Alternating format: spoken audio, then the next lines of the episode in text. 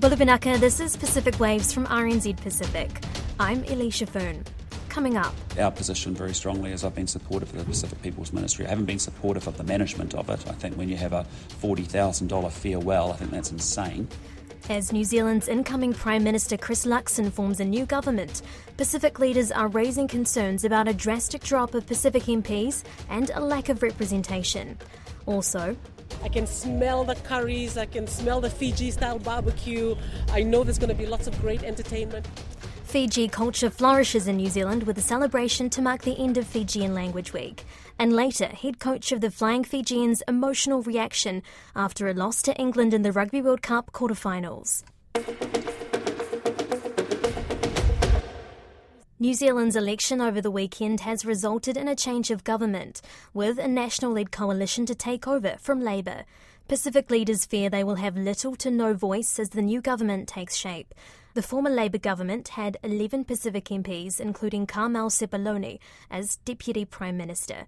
But National only has two possible Pacific MPs, which will only be finalised after the special votes are counted. Caleb Fotheringham was at a Pacific community event in Christchurch on election night and filed this report. At a Pacific election watch party in Ilam, Christchurch, most attendees opted to socialise outside instead of watching the results. Many in the Pacific community are worried about what the drop in representation will mean for them. I'm excited for change to come, um, but also nervous to what those changes are. I was at one point going to vote national, but the thought of a national act coalition to me smacks a bit of racism. They want the national led coalition to deliver at a grassroots level. At a minimum, I'd hope that they would keep the ministries. I feel like I saw something that ACTA said that they want to just get rid of at least the Ministry of Pacific People and some others. I'd love to see New Zealand have more of a role in the infrastructure of islands like Niue so we don't have to rely on the Chinese to do it. Education for our young Pacific people, that's the one big thing that I want to see. Just last week, the now incoming Prime Minister Chris Luxon told RNZ Pacific he would not bow to ACT and get rid of the Ministry of Pacific Peoples. Our position very strongly is I've been supportive of the Pacific People's Ministry. I haven't been supportive of the management of it. I think when you have a $40,000 farewell, I think that's insane. Despite this, the Deputy Mayor of Waitaki, Hana Halalele, says she is disappointed about the results but is trying to be optimistic. Labour has usually supported our Pacific people and our well-being, so I can envisage there would be some significant cuts to some of the resourcing and funding that we have been able to receive to support a lot of our social and health outreach. Pacific community advocate Melissa Lama is also feeling disheartened. If we look at some of the campaigning slogans and narratives that particularly the right side, National and Active, had throughout this election, it doesn't necessarily strength based hope in, in what's to come for my future and, and my children's future. So I'm, I'm definitely gutted. I feel quite a bit, a bit low mood today. On current votes and with special votes still to be counted, Agnes Loheni, who is 25 on the list, has not made the cut. Another one of National's Pacific candidates, Cook Islands lawyer Angee Nicholas, is leading the Te Atatu electorate, but only by a very slim margin. Ms. Lama wonders how the new coalition will make decisions for Pacific people. To me, that's really scary to have one person represent a massive group of New Zealand society who are visible in Aotearoa, which is us Pacific people. I just, I can't get over that.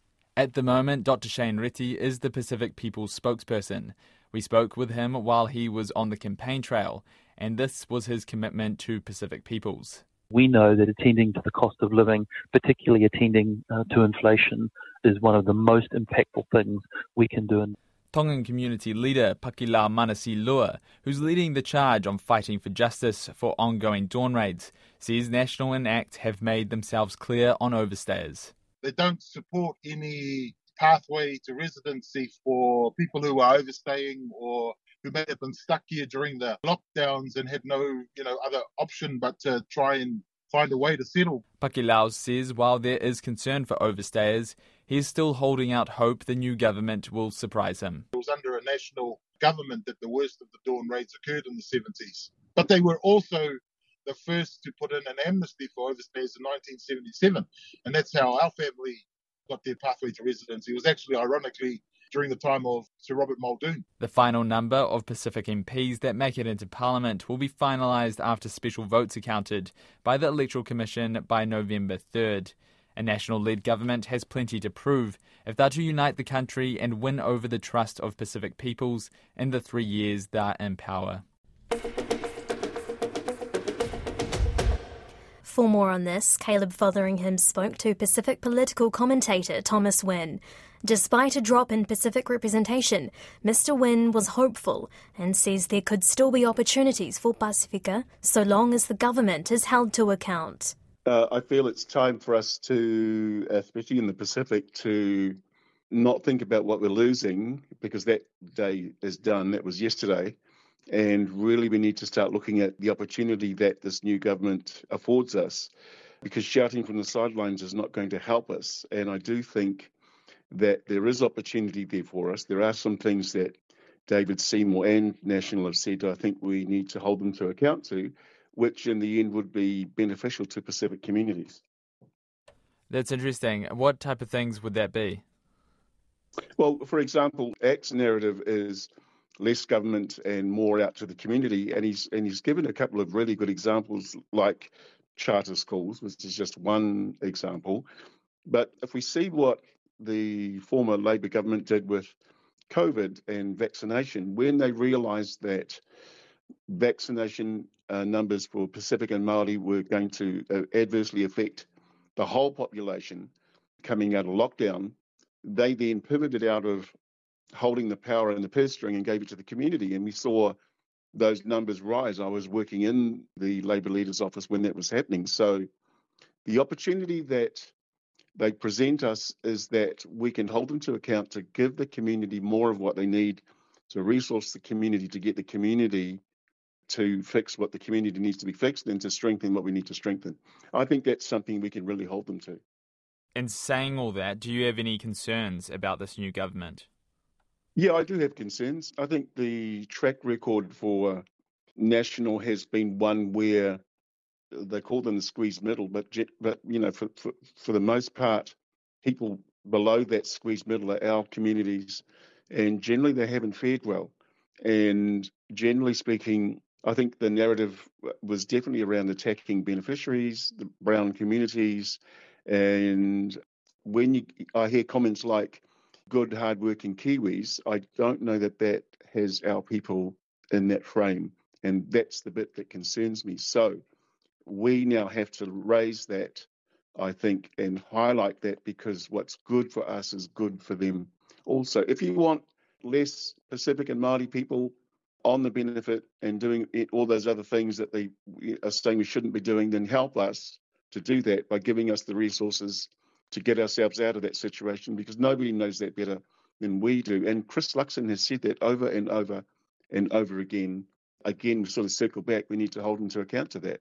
I am concerned, but uh, you know, my concern is measured with the opportunity as well because I can't be focused on what we are losing as opposed to what we could potentially gain out of this relationship and move forward.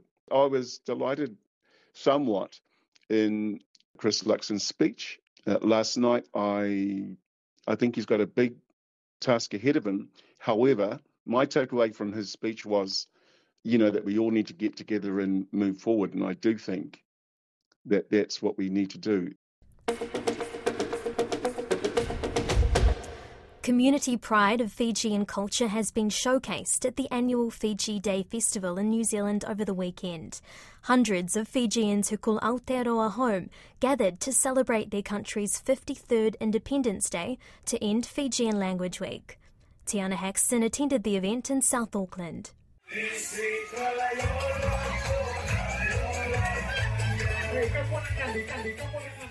A slice of home away from home. Hundreds of Fijians gathered at an event in Auckland on Saturday to celebrate their heritage for Fiji Day. Mangere Centre Park was filled with the tantalising scent of local delicacies, sounds of traditional singing, and the sights of a range of handmade arts and crafts, cultural performances, and more. It's the eighth time Fiji Day has been officially marked in New Zealand, and event coordinator Greg Trail says it's only getting bigger and better. There's a lot of Fijians turning out, and the sun's out today, which is a blessing. So we're looking forward to a great day and more people to come down and join us. He says it is very important for youth to connect with their heritage and see it flourish. The Fijian cultural ceremony going on in the background, that's part of our Fijian language week for our kids to know their culture. I believe we're the only Fiji Day outside of Fiji that does it, and we're bigger. And uh, I think it's really awesome to see the display of culture that's going on at the moment, and uh, New Zealand-born kids to preserve and um, sustain our language. Fiji Day also improves the mental health of the community living in Aotearoa. Koronuasi Tui Fangalele is the Service Clinical Director for Foloto Fale, a Pacifica mental health service. He says these gatherings help reassure and boost morale amongst dispersed Fijians that may not have other opportunities to connect with their culture and community. This is huge for, for, for the well being, particularly for Fijians. I think this is, or for iTaukei Fijians, this is a huge uh, event because I guess for some of us we uh, we don't see each other as often as we would do back back in the islands. But I think for now, just being able to look at uh, somebody that you haven't seen for 12 months that gives us um, hope that we're still alive, and it, it helps with uh, with our well-being. There are close to 20,000 Fijians in Aotearoa, with over half the population residing in Auckland.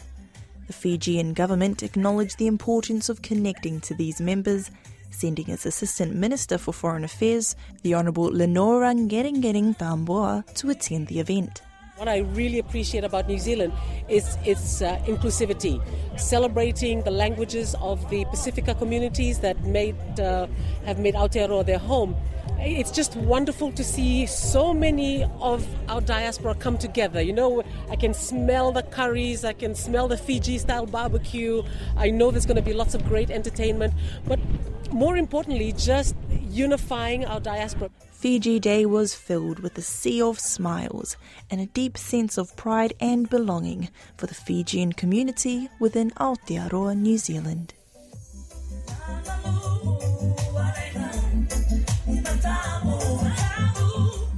And if you'd like to see more coverage of the Fiji Day celebrations, head over to rnzi.com for a visual story. It was a hard fought battle for the Flying Fijians who put their heart and soul into the Rugby World Cup quarter final against England. Head coach Simon Raiwalui told Sky Sport it was an emotional moment after his team's close match, losing to England 30 24. He says after 15 weeks of hard work, he could not be prouder of the team and was thankful to all Fijian supporters. I couldn't be prouder of the boys. We've worked so hard from week one, 15 weeks now. We've shown where we belong on the world stage, and uh, yeah, so the whole group, 33 players, 52 in total with the staff. Yeah, uh, yeah, it's, it's a bit of an emotional moment moment. Meanwhile, England skipper Owen Farrell says Fiji were a force to be reckoned with. It, it, was it was a controlled performance at times. There's plenty there's plenty that we can still do better. There's plenty that we can still clean up. But you see the power of the Fijian team at times. Today uh, they went to man down and they still managed to go through us at one point. Uh, credit credit to them. Um, this was a this was a tough tough battle. RNZ Pacific senior sports journalist Iliesa Tora was at the nail biting game in Marseille and spoke with Koroi Hawkins shortly after the match. Yeah, Mbulavinaka um, it was uh, you know a game that uh, I think all all Fijians who were here in France were uh, excited about getting into the in, into the quarterfinal after 16 years. Um, England started well. Uh, Fiji you know made some uh, basic errors in in the first half and they paid for it uh, because. Farrell was on, you know, on point with with his kicking, and you know the the last the last 10 minutes there uh, Fiji Fiji was still in it. They they could have uh, clinched the game in the end, but um, yeah, uh, they were just not able to put uh, uh, those passes together. Uh, and you know, of course, um, England defending defending really tight and really well right up to the end of end of the game. Let's talk about the kicking. Like how how much of a letdown was that for Fiji? Yeah, I think you know coming into the coming into the Rugby World Cup, uh, there was there were questions uh, you know being asked on why Ben Volavola was uh, was not not included. You know, uh, Simon Raiwalui had his uh, reasons. He had uh, Teti Tela and um, Caleb Muntz, you know, who got injured. They were geared up to take to take the team through the the World Cup. And then you know today, um, Owen Farrell showed why it is critical to have a good kicker. Uh, Fiji had chances to get some points on on the board uh, from the penalty spot, but uh, missed those chances. Um, and and that that paid dearly in the end. Farrell was on spot with his kicking, not just for for points, but you know his place kicks uh, to gain territory, his chips to get the uh, chips through to get the you know the the players running, um, and and that was I think a, a, critical part that Fiji was lacking in. We've just um, seen the end of the the last um, quarterfinal match not too long ago. All of the semis set up now. Looking looking to those semis, what are your thoughts on those matchups? Well, uh, Argentina was the surprise. Uh, you know, they took Wales to um, uh, to pieces um, in in the in the first quarterfinal and came through. Uh, the All Blacks uh, showed uh, you know that they are in the running and to be reckoned with. Uh, you know, lining up that semi-final, Argentina and, and the All Blacks, that will be an interesting one. Of course, you know both teams know each other very well, having played in the championship, uh, you know, over the over the years, and uh, the Springboks you know, coming back to to win that game by one point over over France. Uh, what a thrilling game that was! Um, and uh, lining up that that semi final with England uh, should be two very good competitive uh, semi-finals coming up, just like what we saw uh, in in in the four quarterfinals. And your call? What what's your call for the result? I'm I'm going All Blacks and Springboks appearing in the final. Naka Eliasa, thank you so much for all your coverage across these Pacific World Cup campaigns. Safe travels home. Naka Modemanda from Marseille. That wraps up Pacific Waves for today. I'm Eleisha Foon, who'll be with you this week in Fasana. To listen back, head over to rnz.com slash programs. We're also on Apple, Spotify and iHeartRadio podcasts. From myself and the RNZ Pacific team, Tofa Soifua.